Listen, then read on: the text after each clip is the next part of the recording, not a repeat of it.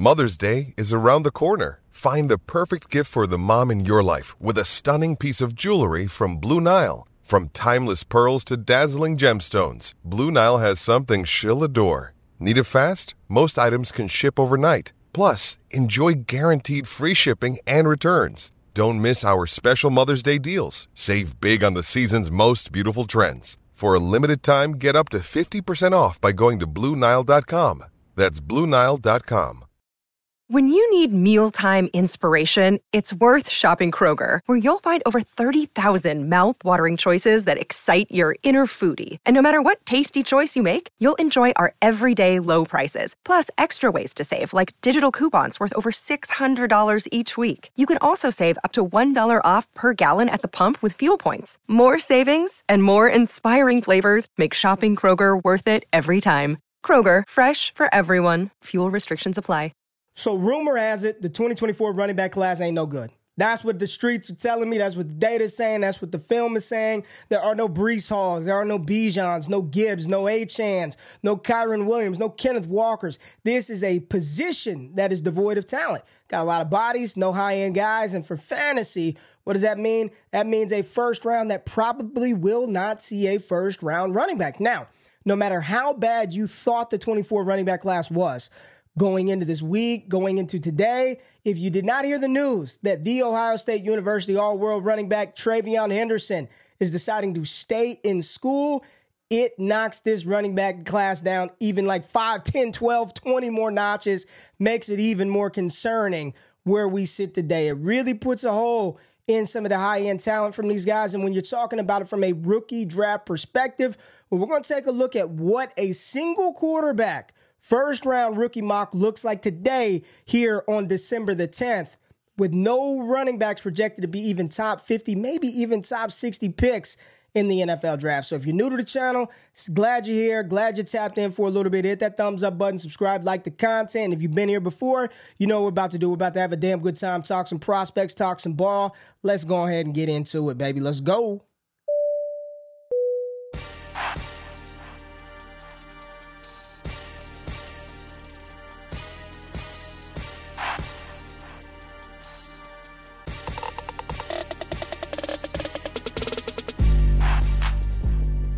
All right, let's get into it. The college football awards have all been handed out. We saw that Marvin Harrison Jr. did take home the award for the Biletnikoff as the nation's top wide receiver. Ollie Gordon got it for the best running back in the country, and Jayden Daniels won the precursor to the big award at Davey O'Brien, best quarterback in the country. And that does mean Jayden Daniels did take home that top honor. He is the 2023 Heisman Trophy winner. Shout out to Jayden Daniels, man. Played a phenomenal season back to back years at LSU. Absolutely dominated this fall. Glad to see him win the award and excited to see what his outlook looks like as we move forward through the pre draft process. Now, we're wrapping up Sunday football. Sunday night football is on right now. Chippy the Elf is on behind me right now. The Elf went into the TV, so we got to keep the Elf up until tomorrow. But let's talk about what happened on the field of NFL play that's going to affect our rankings for rookie drafts and uh, depends on where these guys go. We'll see how this all plays out for them. So, shout out to uh, the 33rd team, going to use their graphic right here. But here we go. Here is the draft order, the top 10 right now, currently. You know, we still got Monday. We got two games on Monday and the Sunday night game. But the Bears picking first, the New England Patriots at two, Arizona three, Washington four, the Giants all the way up to the fifth spot, Tennessee six, Chicago their own pick seventh, the Raiders eighth, the Jets ninth, and the Chargers coming in at number 10. So there's your top 10. So just looking at this, let's just talk about this right quick. Justin Fields has played better. I continue to say it's going to be a big couple of weeks for Justin Fields.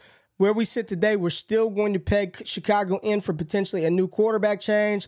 So there you go, Drake Maye. And I've been on record. I do think that if Chicago goes the quarterback route, somehow, some way, it's going to be Drake Maye. Caleb is still my guy, my QB1, but I bet you the Bears take Drake Maye 101 if we're doing this right now. New England, they got to go quarterback, right? So that's Caleb Williams. Arizona goes Marvin Harrison Jr. to give uh, Kyler Murray some help. All the Washington Commander fans have told me there's no way they take a quarterback here at 104 because the offensive line, they need help there. So we'll give them Joe Alt, put some trenches there in Washington, which leaves the Giants in a very interesting predicament here at the 105 spot. Do they go quarterback, Jayden Daniels? Do they go wide receiver, Malik Nabers? Or do they get Daniel Jones some help up front? right now since they paid Daniel Jones. Jayden Daniels isn't Caleb Williams or Drake Maye, so I do think they go wide out. Tennessee, another interesting spot for the Tennessee Titans. Do they roll with Will Levis or is this a new do over, right? Do they take another quarterback? No Jayden Daniels in Tennessee. I don't know who they take, but it's not quarterback. They roll with Will Levis. Chicago having locked up their quarterback at the one spot hey, they opt for offensive help, right? Maybe this is a spot for Malik Nabers. Maybe it's a Brock Bowers there in Chicago. They got Cole Kmet, so they probably don't need a tight end. So no quarterback there, which leaves the Las Vegas Raiders at 108. I think that would be the spot that Jayden Daniels goes in to Allegiant Stadium, goes and revitalizes that city. Jayden Daniels, the new signal caller in Las Vegas. I would love that as a Las Vegas, uh, as someone who grew up there. I would love to see Jayden Daniels in the silver and black. The Jets, they've got Aaron Rodgers, so do they find him help? And the Chargers have a quarterback. They don't need one. They've got Justin Herbert who broke his hand. So there goes the top 10 and kind of sort of putting some players into some spots really quickly before we move into the mock. So let's get into the mock draft and we're going to go single quarterback. No super flex in this one. Let's pull up the board. Here we go. Let's jump right into it. And at the 101, it's no surprise, no shock in no in non superflex leagues, the first pick off the board is going to be Marvin Harrison Jr. There's really not a lot to say about this one. There's nobody else. You're not taking a quarterback here unless it's like five points per reception for the tight end. You're not taking a tight end. It's Marvin Harrison Jr. And here's going to be the problem because we're just going to run through this because there's no there's no point to continue to bury this. You're not going to take a quarterback here. There are no running backs. So what are we going to end up doing? Hella wide receivers. So you got Marvin Harrison Jr. coming off the board as a top five pick in the NFL draft. He's probably going to be the 101 or the 102 in all formats across the board when we partake in rookie drafts this April and May. After Marv comes off the board, it's starting to look like it's settling in as Malik Nabers, the consensus 102.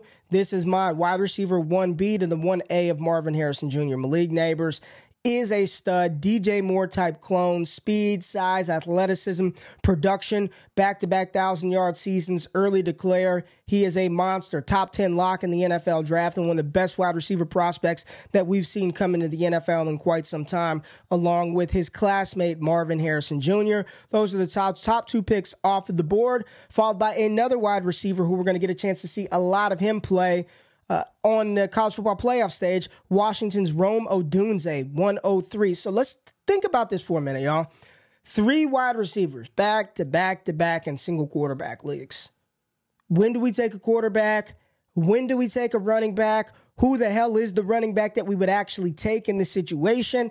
I don't know, but we may talk about that as we move down the line. But we are going to get to a wide receiver problem as we move down the board a little bit. So we've got the big three wide receivers, and now is the pivot point.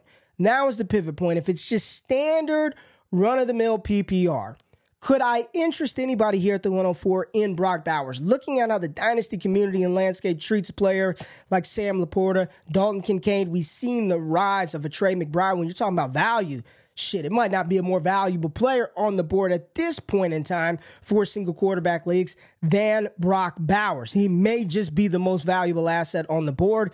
And because of that, today, right now, I'm gonna throw a little wrench in this thing, and I am gonna select Brock Bowers here at 104. We're gonna assume most of us play in some sort of tight end premium league. Right off the bat, this is a top five dynasty tight end. Depending on the landing spot, man, he is one of them dope landing spots. People are gonna lose their freaking mind to get their hands on Jeremy Shockey 2.0. That's what a lot of people call him, how he rumbles through defenses.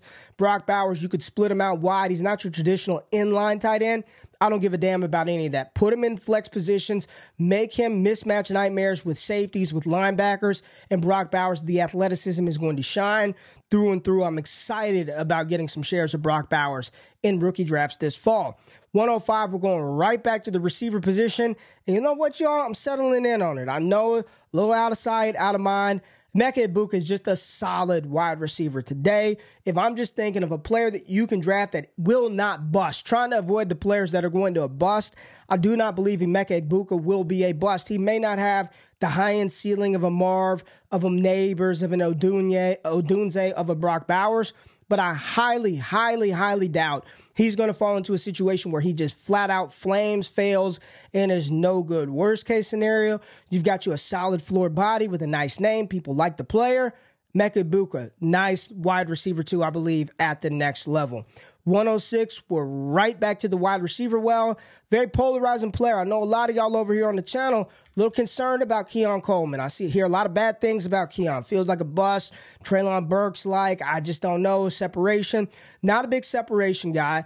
Not a super refined route runner at this stage of his NFL career, but when the ball is in the air, he can go get it. He's dynamic after the catch and he's got that dynamism. He played on special teams, punt return, kick return. He can do some of those little things. And if you're competent enough to return punts, make defenders miss in special team space, that gives me some confidence that depending on the landing spot, if he's not asked to do too much early, he is very athletic. He is a monster of a young man. I like Keon Coleman. There's a lot of talent there. There's a lot of tools, a lot of traits, a lot of upside. Still some room for him to grow and bake and develop. But I'm not going to knock Keon Coleman right now at this stage of the process, knowing that once the underwear Olympics come, the draft capital is probably going to be there, and people are going to fall in love with the with the possibility of what Keon Coleman could become at the next level. Now, at 107, now we're starting to get into some personal scouting bias and a player that I'm probably little higher on than consensus. But my goodness, A.D. Mitchell, Adonai Mitchell out of Texas. He is not officially declared yet. They're going on a, a, college football playoff run, so not sure. But I really, really hope he declares. This is a player for me. A lot of people don't know about him. Transferred out of Georgia on the season, 51 for 813 yards, 10 touchdowns. He really reminds me, 6'4, almost 200 pounds. He plays, plays. Not saying this is who he's going to be at the next level, but when you watch his body movement, his skill set, he reminds me of a CeeDee Lamb light, a CeeDee Lamb light type player. Not saying he's going to be CeeDee Lamb. That's one of the best receivers in the NFL. But when I watch AD Mitchell, his body movement, the smoothness, the fluidity, that's who he reminds me of. And speaking of comps, we said DJ Moore from Malik Nabers, Romo Odunze. I put it out there on Twitter. He reminds me of a bigger version of Chris Olave. AD Mitchell reminds me, play style wise, play style wise, like CeeDee Lamb. So Good thing. If he's in that type of company, I know Jordan Reid over at ESPN, friend of mine, is a big fan of AD Mitchell as well. I believe he has him top five in the class. So looking at it right now, this is how the board would shake out. Marv, Malik, Odunze, Bowers, Egbuka, Keon Coleman, AD Mitchell, one tight end, and six damn receivers in the first round of a single quarterback rookie mock. My goodness, this is this is wild. And the party doesn't stop. Honestly, the party don't stop. We're gonna go right back to the well. X Worthy, speedster, AD Mitchell's teammate, different type of receiver. He's a downfield threat. The start stop ability of X Worthy is insane. I mean, his his acceleration to deceleration pathway is incredible. One of the best in this class at his ability to get to top end speed. I know there's some people that are concerned about the health, the drops. Capital's going to be there. Game changing speed, big time player, productive from his freshman season all the way early declare as a junior if he comes out. Very excited about X Worthy. I get everything that people talk about what he can't do. What he can do is speed, speed, speed, stretch defense, threaten, threaten defensive backs. If he declares he's going to be one of the best wide receivers in the class, X Worthy, excited to see what he does. And AD Mitchell, his running mate out of Texas. Now at 109, right back to the wide receiver pool. This could be a player out of Oregon. We've got another couple, of guys from some different schools, but we're going to go to LSU, talk about Brian Thomas Jr., BTJ, Brian Thomas Jr., big bodied, athletic wide receiver. A lot of people think this guy can end up sneaking into the first round of the NFL draft. I know Dane Brugler, big fan of Brian Thomas. Let's pull him up for those of y'all who may not know who Brian Thomas Jr. is. Let's pull him up. LSU, Brian Thomas Jr. And man, they just they continue to have these guys pour in. This is another big wide receiver, 6'4, 205, 60 receptions on the season, almost 1,100 yards, 15 touchdowns, downfield threat. And that's with Malik Nabers playing as great as he's playing right now. So you're talking about Jayden Daniels having two nice complements that he can throw the ball to. Both of these guys should be highly coveted in the NFL. Another wide receiver off of the board at 110. And do y'all sense just sort of like a uh, a pattern here? Just receivers, receivers, receivers. Troy Franklin out of Oregon. A lot of people think this guy could be top five. I know some people are a little concerned about some of his release packages off the line. Speed is to burn. He's got to he's got to do a little bit better with his release package off the line. Just getting off of hands. I know a lot of guys tend to get hands on him, and when you get hands on Troy Franklin, you can move him around. But when you don't, uh, he will burn you deep. And one of the comps that I heard that I really like is the a better version, more explosive version of Gabe Davis. And if you're going to give me that in fantasy, I know everybody's like, ah, Gabe Davis, I don't really want that. Well, everybody can't be freaking Tyreek Hill. There's got to be some Gabe Davises. There has to be some Tyler Boyds. There's got to be some of those type of players in the NFL because they all can't be A.J. Brown. There's Troy Franklin coming off the board at 110. Now, at 111, this is where I start to think other positions, right? We've got another tight end out of the University of Texas, Ja'Tavion Sanders, who should be a top 50 pick in the NFL draft. We also have quarterbacks, Caleb Williams, Jalen Daniels. Is this the time that you pull the trigger on a quarterback in single quarterbacks leagues? Right now, where we're at today, I'm going to say for 111, we'll go with the top running back on the board, Trey Benson out of Florida State every time I watch him, this is what I feel. I feel like I'm watching David Montgomery 2.0. Feels like Monty, and I'm not talking about the Monty that we love now in Detroit, but the Monty that everybody tried to crap on during Chicago. Blotter, not this and that. Benson's more explosive. I don't know if he's as physical as David Montgomery, but he probably comes off the board as the first running back. Maybe him. You've got Braelon Allen. You've got Bucky Irving. I'm actually, I thought about doing a running back look ahead in this class. Just talk through the top 10 running backs and see which ones we actually like, but we'll do that down the line. Trey Benson, the first non wide receiver or tight end to come off the board at 111. Imagine getting the RB1 in the class at the 111 spot. And at 112, we still have a lot of wide receivers on the board. We've got Tez Walker out of North Carolina that's still available. We've got Xavier Legette from South Carolina that I'm a fan of. I talked about Ja'Tavion Sanders, the tight end out of Texas. But at the 112 spot, I do think there's still value at getting you an elite scrambling quarterback. And because of that, and if you guys remember, got New England picking at the 102 spot, potentially Jayden Daniels falling to maybe the Raiders, the Giants. I'm going to go a little crazy here, and I'm going to say Jayden. I'll take Caleb Williams. It's still going to be Caleb Williams. I kind of wanted to go Jayden Daniels there because of the rushing upside but I'm going to trust the talent. I'm going to trust the evaluation. He's been my quarterback one for two years now.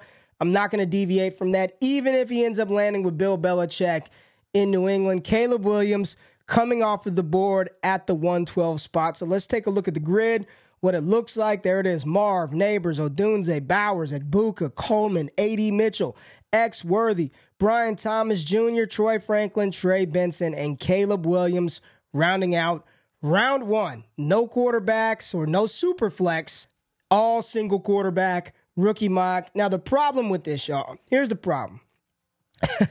Just because all these wide receivers may potentially go in round one, and if we had to realistically count them right now, one, two Nabers, Odunze three, Egbuka four, Coleman five, five to six maybe. X Worthy sneaks in over Nadine Mitchell, maybe BT, maybe Troy Franklin at least four to five running quarter wide receivers going round one in the NFL draft, but then you'll probably have a lot more going inside that top 50.